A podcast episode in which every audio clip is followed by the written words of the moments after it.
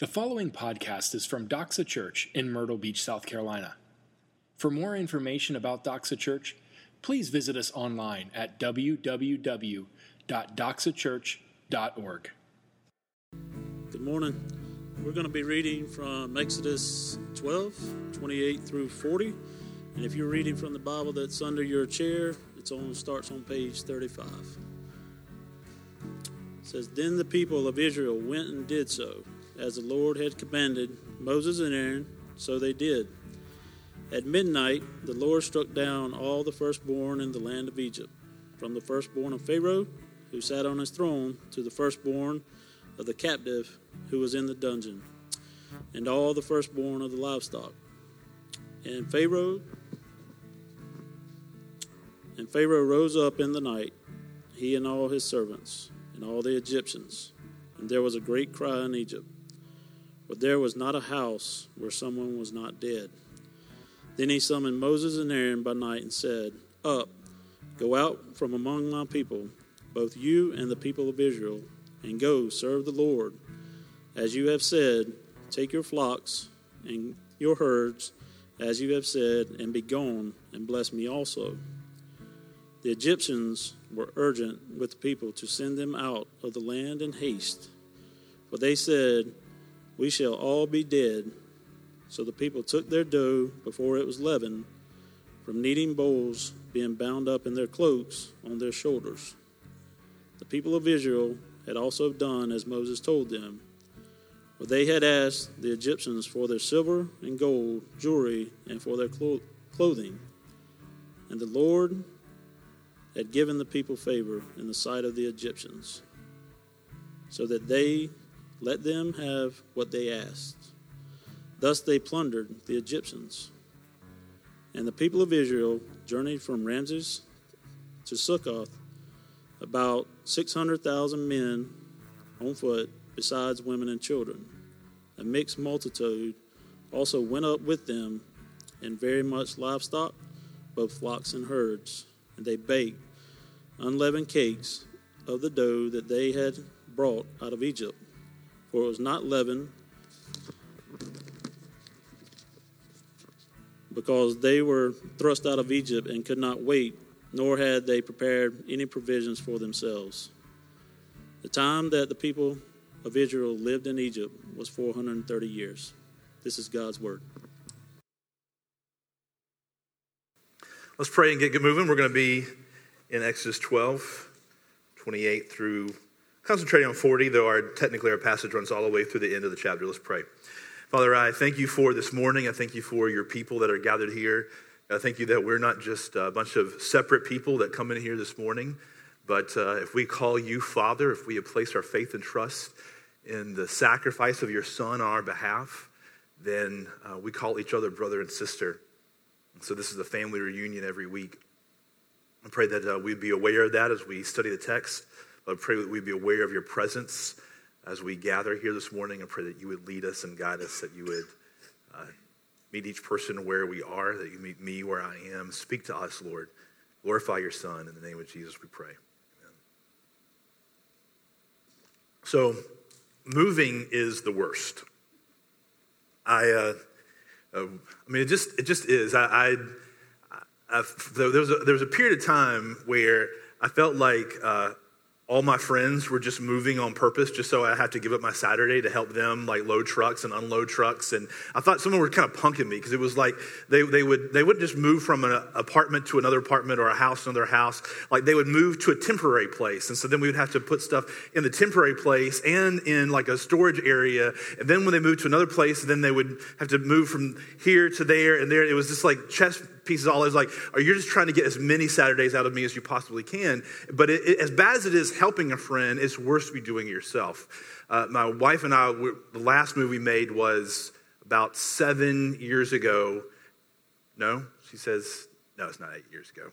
About, I'm saying seven. She says it's more than that, but it's, I would say it's about seven years ago. We were in the prior house about six years. Now that house we moved in, it was just her and I. It was fairly early in our marriage. And we moved out when Sophia was just under a year old. So we had accumulated a lot of stuff. But now, since that time till now, We have now have two kids and have added an additional, you know, however, depending where you talk to me or Megan, seven or nine years of stuff to be accumulated. And I was walking into my house thinking, how terrible would it have to be if I had to move all this stuff right now? Our friends, the Millers, are getting are actually in the middle of this process already. They are, and they're going to pump me because they're moving into it, at least one temporary place. It might be more than that, just to see like how many Saturdays they can get out of rain. That's a, that's, that's a very selfish way to view it, but I think, but but moving is just not a lot of fun, and. And, and no matter how much you're looking forward to where you're moving to, there's always a process of saying goodbye to where you're coming from.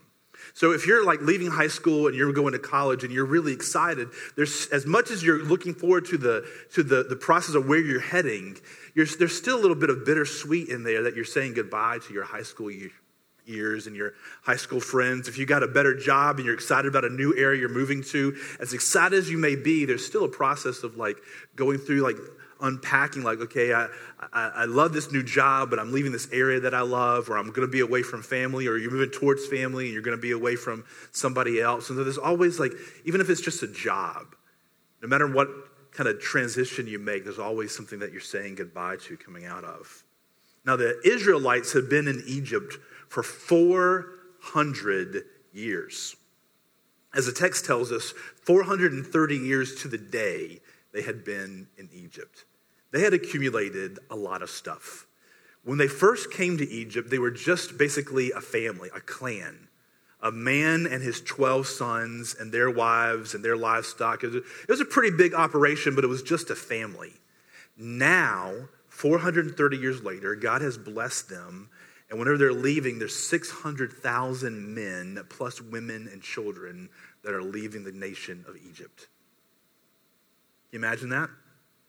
And then not only are they leaving this nation and you're negotiating, like each household is having to negotiate leaving and gathering all your stuff together, but it's last minute.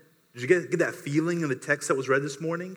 Like in the middle, of, like they, Moses said this is coming, but it happens in such haste. Pharaoh calls them, Aaron and Moses, in the middle of the night and says, Get out of here, like now, I mean, get out of here.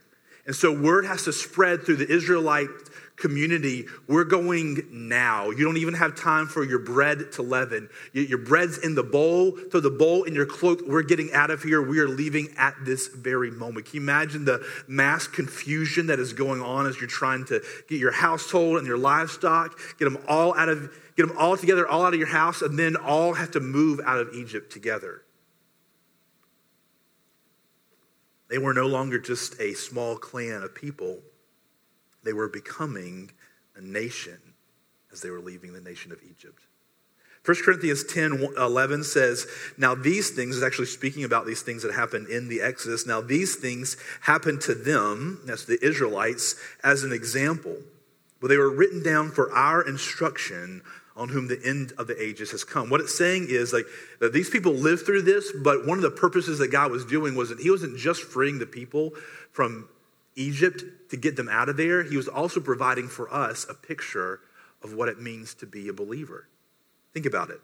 The people were enslaved in Egypt, number one, freed by a great sacrifice, led out by the presence of God to a land he promised to them.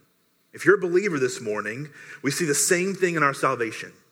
We were enslaved to sin and death, freed by the unimaginably great sacrifice of Jesus filled with the presence of God, and promised a future land. So, as we see the Israelites go through this Exodus process, what we're seeing is God giving us a picture of what He's doing in us and what He's doing in the church. But here's something interesting about this with all that God has done, both for the Israelites here, he decisively frees them from Egypt.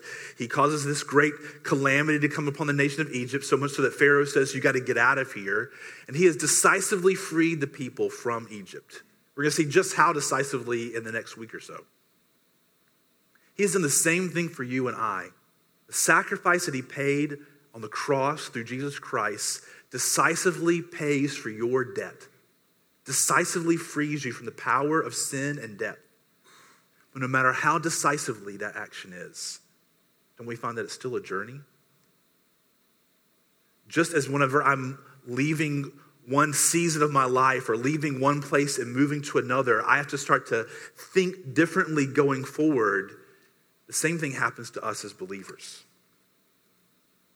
We carry with us loads of baggage, loads of old ways of thinking, which is what the Israelites come out of Egypt with.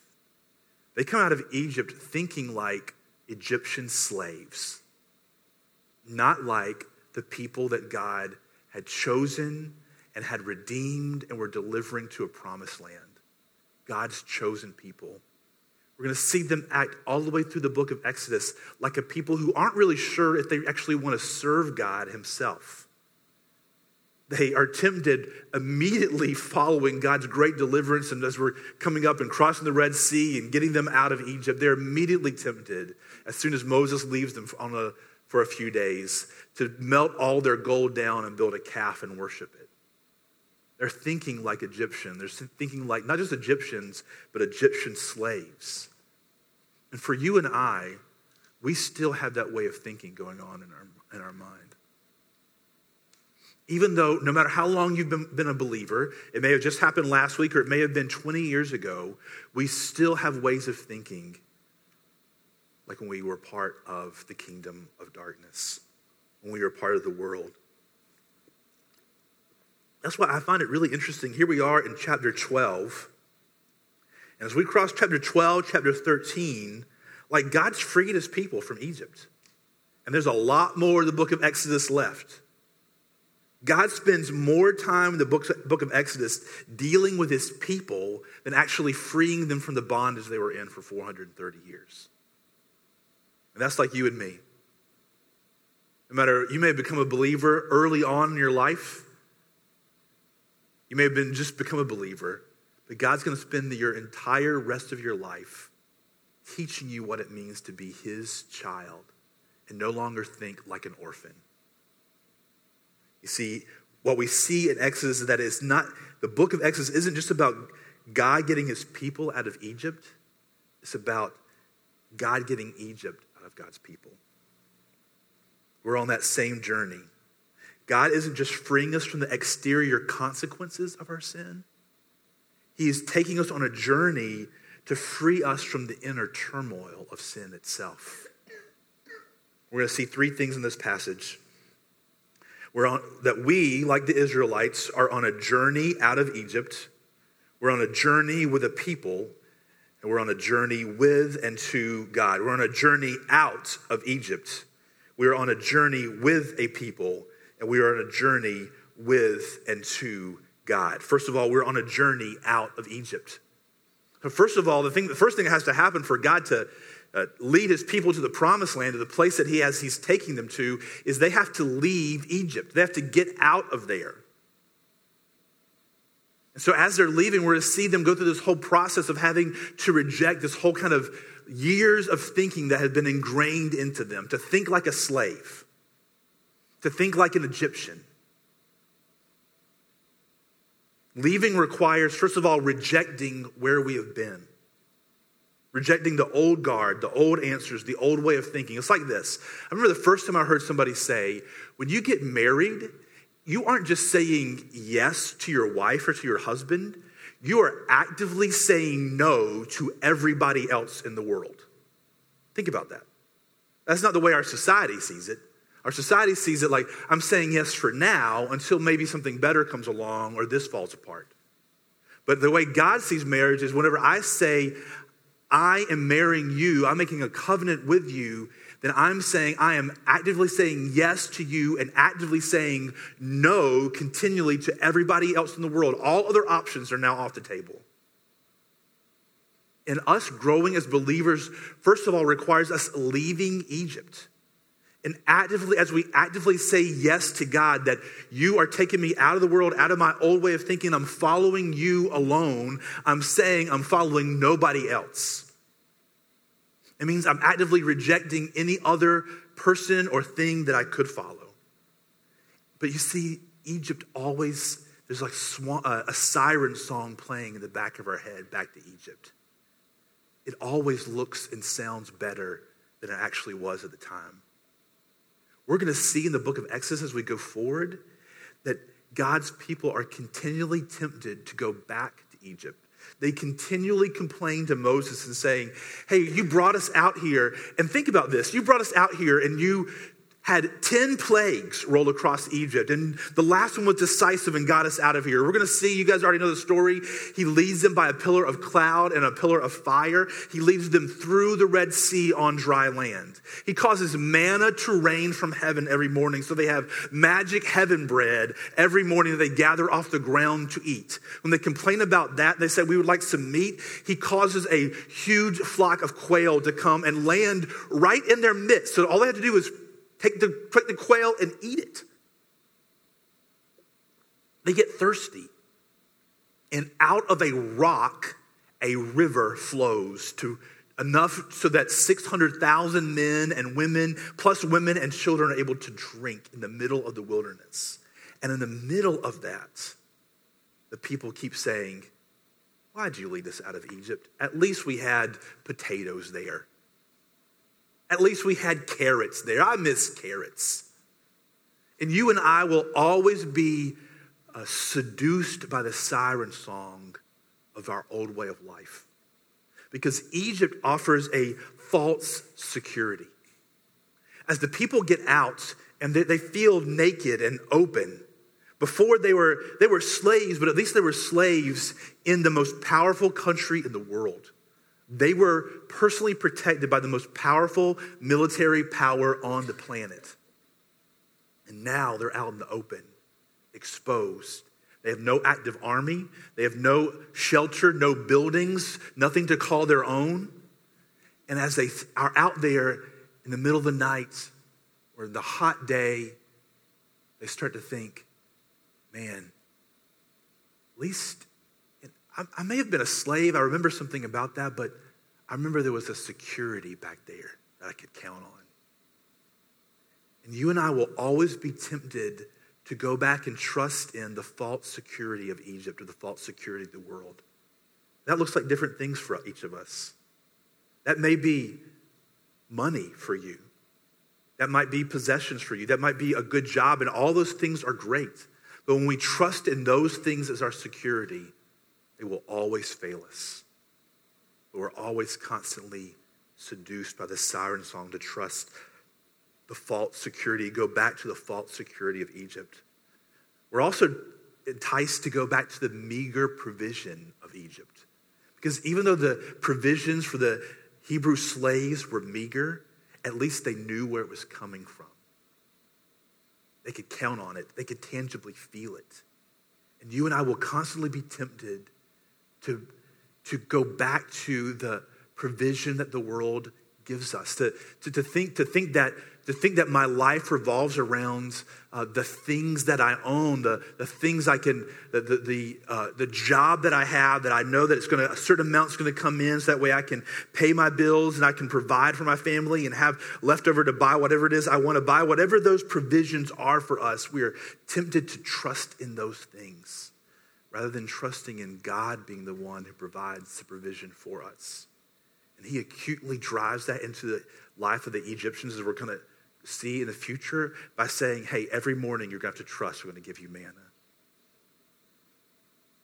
That's why Jesus says that we should trust him each day for the daily bread that he gives us, not in our own strength. We're tempted by the siren song of the fleeting comfort of Egypt. They're like, hey, I was a slave, but at least I had a house and a fireplace back in Egypt.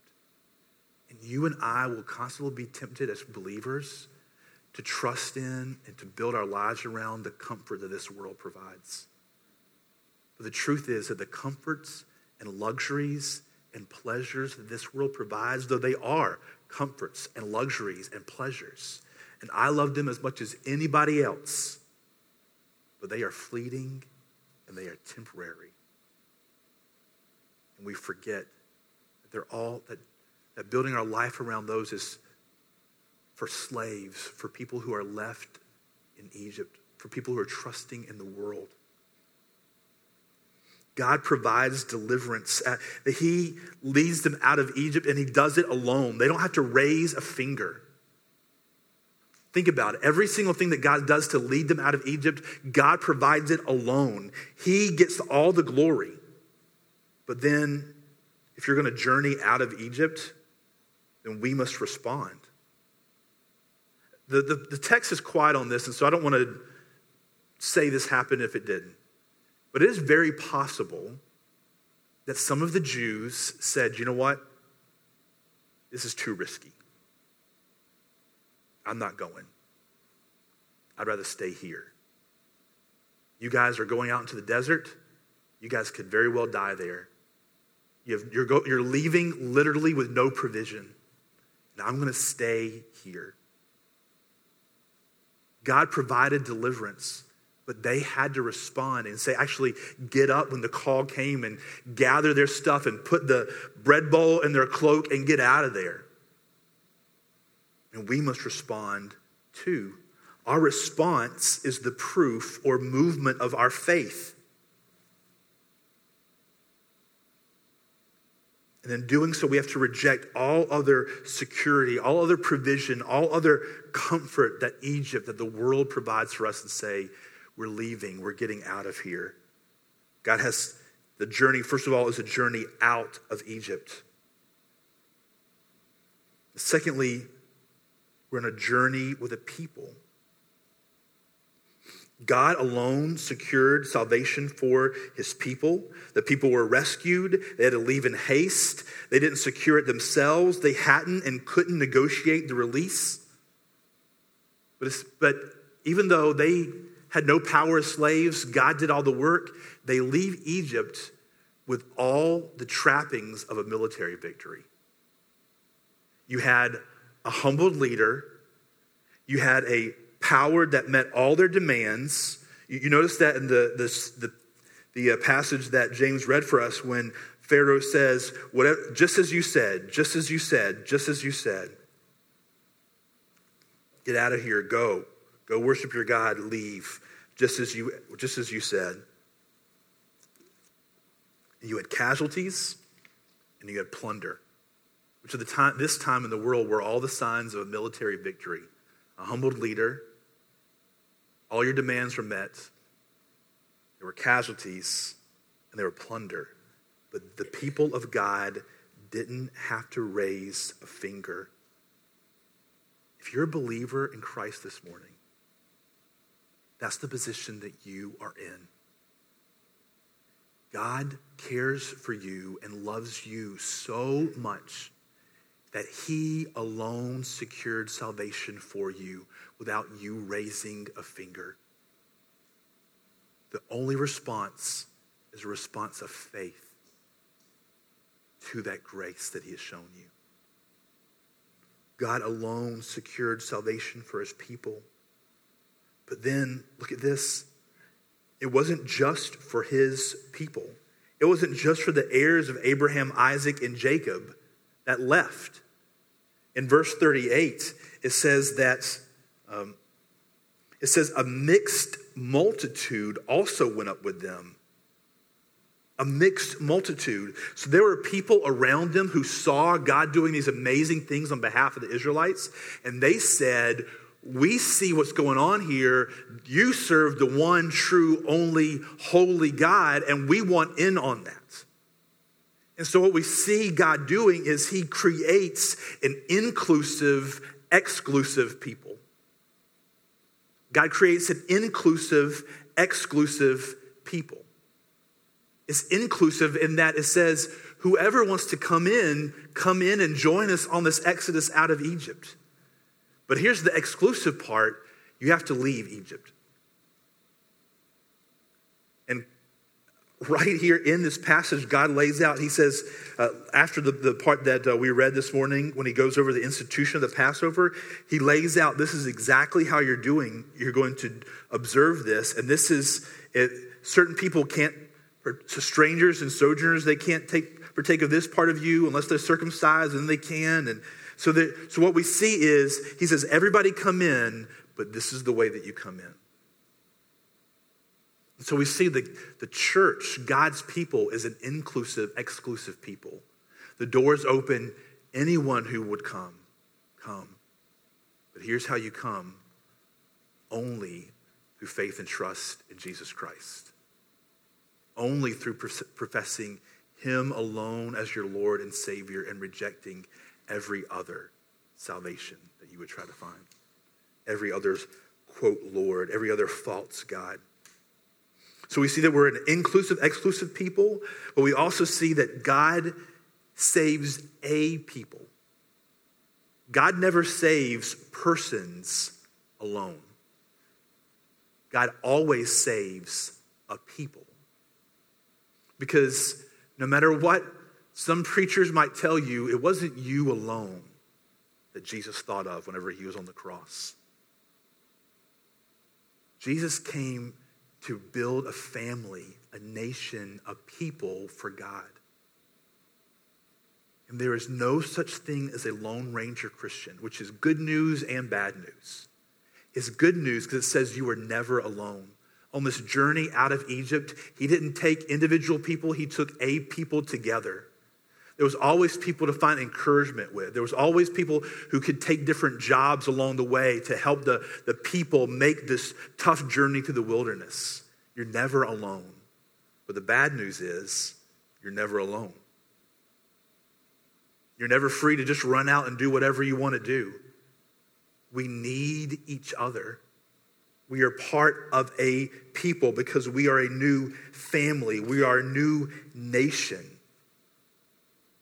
And what that means is that we, just as the Israelites, have to learn what it means to become a new nation, uh, actually become a nation at all. We have to learn what it means to become a new nation. These Israelites, all of a sudden, they're now living in a camp close to each other. They know what is going on all the time with each other because they have no permanent structures. There's no walls. So if you're camping between beside another family, you know when they go through a season where mom and dad aren't getting along. You know, and people know if your kids are the rowdy kids in the encampment. There's no hiding in the kingdom of God, in the family of God, there's no hiding. We're on an exodus out of Egypt, out of this world together. We're going towards something, and we take this journey together because we need each other. The Israelites were going to be aware of just how much they needed each other as they go on this journey and they realize, hey, I can't do everything. We have to go draw water. We have to gather the bread. We have to watch my kids. We have to there's all kinds of things that would be going on with the sand everywhere. We, there's so much work to do. They had to have each other to help. And if you and I are going to make this journey as believers, we have to have each other. We have to be close enough to each other that we know what's going on in each other's lives. We have to learn what it means to become a people. We are on a journey out of Egypt. We're on a journey with a people. And then we're on a journey. Where are we going? We're on a journey with and to God. Think about it. The journey was begun by and led by God Himself. Moses was the leader leading them out, but all the way through it, we're clearly told that God gave them instructions. This is what you do, this is how you're going to go. He led them personally out. In fact, we see in chapter 13 that there were pillars of cloud and fire that he literally led them through the wilderness by. That when it was time for them to leave, the pillar would rise and it would move and they would follow the pillar, and then when it would stop, they would stop. God leads them, we're going to see uh, coming up, He leads them to, on purpose, a dead end at the Red Sea. He led them there Himself in order to show them His power and His glory. And God is personally leading His church. If you became a believer, it wasn't because you were smarter than anybody else, or more clever than anybody else, you had figured it out. God breathed His breath into your heart and gave you life where there was no life before. You and I were dead in our trespasses and sins, and Christ gave us new life again. And if you are here this morning and you're not a believer, that is your hope. That this morning, my prayer for you is that God would breathe into your soul and you would place your faith and trust alone in Him and His provision for you. God began the trip for them, He began the journey by leading them out Himself. But He wasn't just leading them on the journey, He was leading them to Himself. Because, see, God wasn't just leading them from Egypt to the promised land, that could have been a short journey. Uh, depending on how fast the camp would have gone, the, the estimates are somewhere like it, it may have taken, it could have taken 40 days for them to get to Egypt to the promised land. In fact, we're going to see as soon as he brings them out of Egypt, there are two ways they could have gone. And God, there was a short way through the, Philist- through the Philistines' land, and there was a obviously a blocked way at the Red Sea, and he took them on purpose to the Red Sea. Do you know why? Because God's less interested in getting us to a particular destination than he is showing us that he is the destination. The treasure isn't making it to a land flowing of milk and honey. The treasure is finding God Himself. He's the treasure. There are no possessions, no great marriage, no great kids, no great job, no great house, no smooth, peaceable life that you can have that will fill all of your longing and desires. Only Christ Himself, God Himself, is the treasure. So God is determined on the journey out of Egypt with his people to show us that nothing else will satisfy except him. It's a journey to God alone. He was leading them to worship him alone, to treasure him, not what he provided. And that's why God is leading you and God is leading his church in the way he's leading it. Do you know why your marriage is never quite perfect? Do why you're never quite satisfied with your house or your job or your kids or your friendships or your relationships or where you live? Because God won't let any of those things satisfy you outside of Himself. It's a mercy to you and I. Which is one of the reasons that we need to be in community so that we can have somebody when I'm in the middle of the doldrums and I'm depressed and I'm frustrated with my life and I'm frustrated with God, that somebody can look at me lovingly and say, maybe this is what's going on.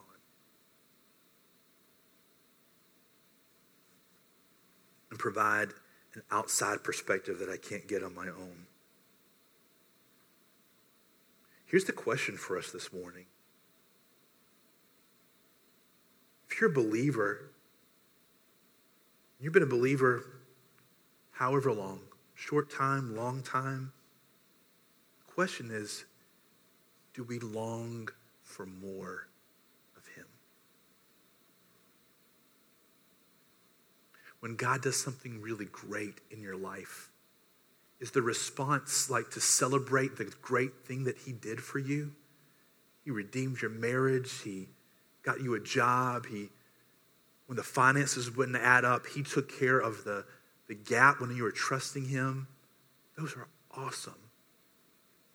But do we build a camp there and celebrate what God did? Or do we celebrate him? Does that cause us to long for more of him?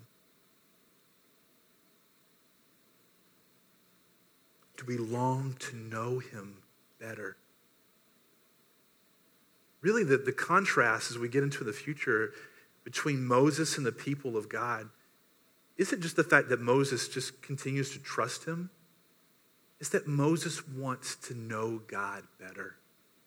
Whenever he's on the side of the mountain and God reveals himself to him, what Moses asks is, he says, Show me your face. Show me your glory.